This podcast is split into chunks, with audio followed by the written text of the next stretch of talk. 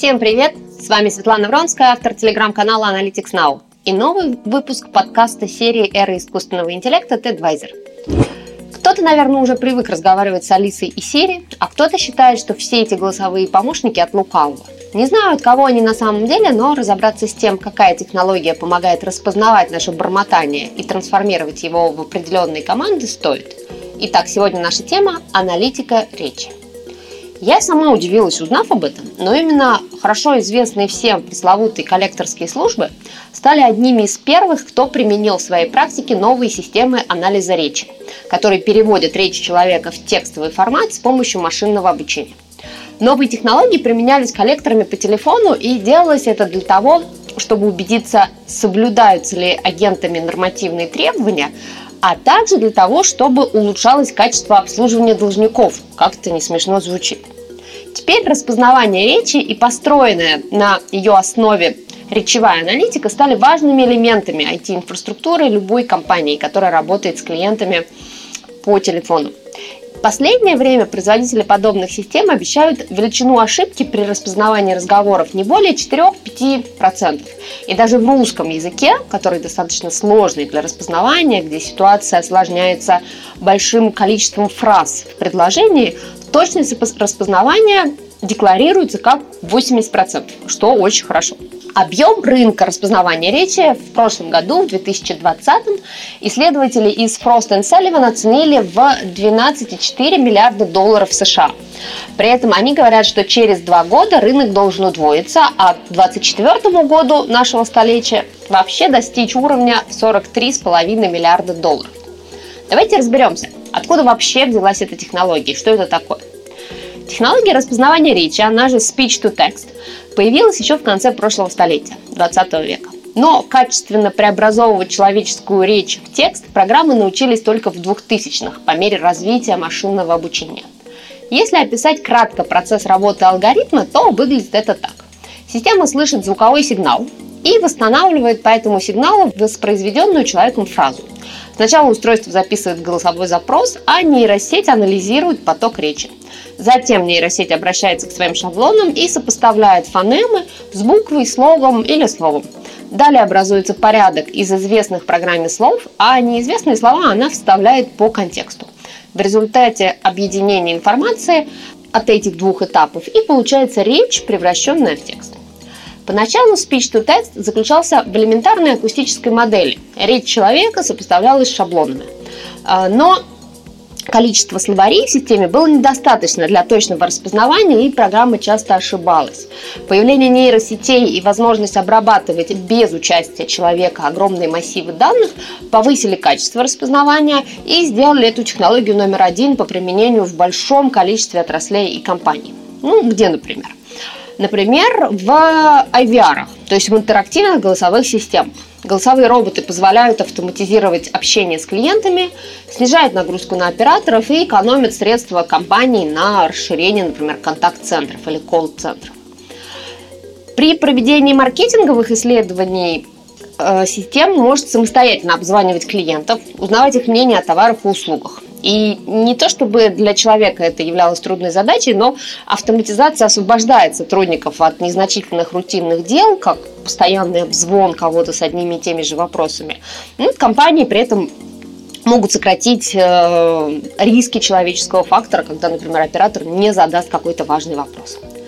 С помощью технологии распознавания речи можно легко персонализировать предложения клиентам, определять их пол, возраст, другие данные.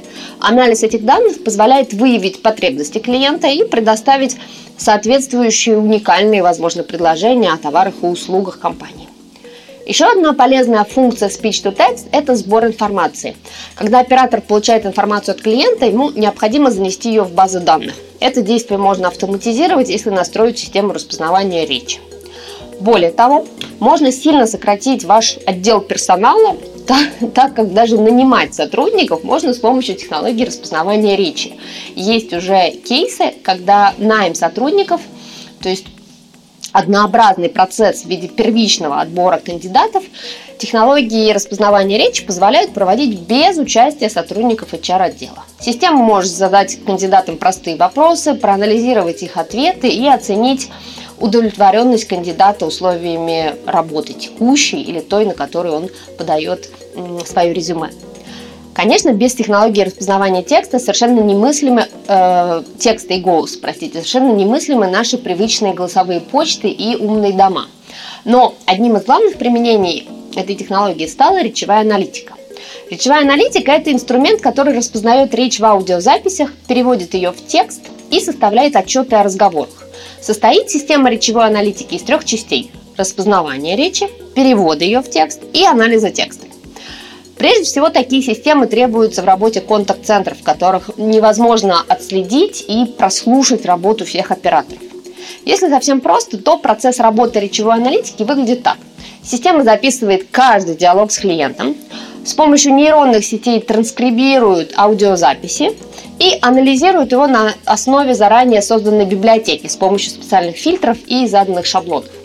Самая интересная часть работы заключается здесь в анализе – тщательной проверки на основе тегов специально отобранных категорий слов или конкретных слов. Эти ключевые слова и категории можно объединять в тематические словари, которые будут содержать общие фразы или части фраз, по которым можно классифицировать или оценивать звонки. При этом словари могут быть универсальными и уже встроенными в систему речевой аналитики, а могут быть разработаны для конкретной бизнес-задачи в вашей, например, компании. Подобные словари нужны для того, чтобы выявлять разговоры, в которых операторы колл-центра, скажем, например, используют слова «паразиты» или злоупотребляют фразами о том, что они не могут решить вопрос клиента. Важная функция системы речевой аналитики состоит в том, что каждый голос из участников диалога, то есть звонящий и оператор колл-центра, записываются на отдельную звуковую дорожку.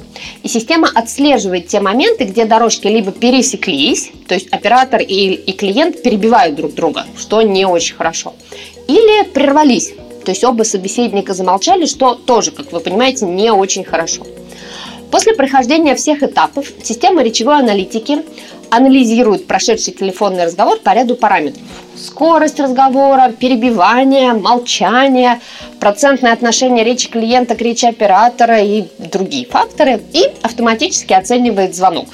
При выставлении оценки можно использовать преднастроенную бальную систему или набор параметров, заложенный в решении, либо адаптировать их, опять же, под задачи вашей компании.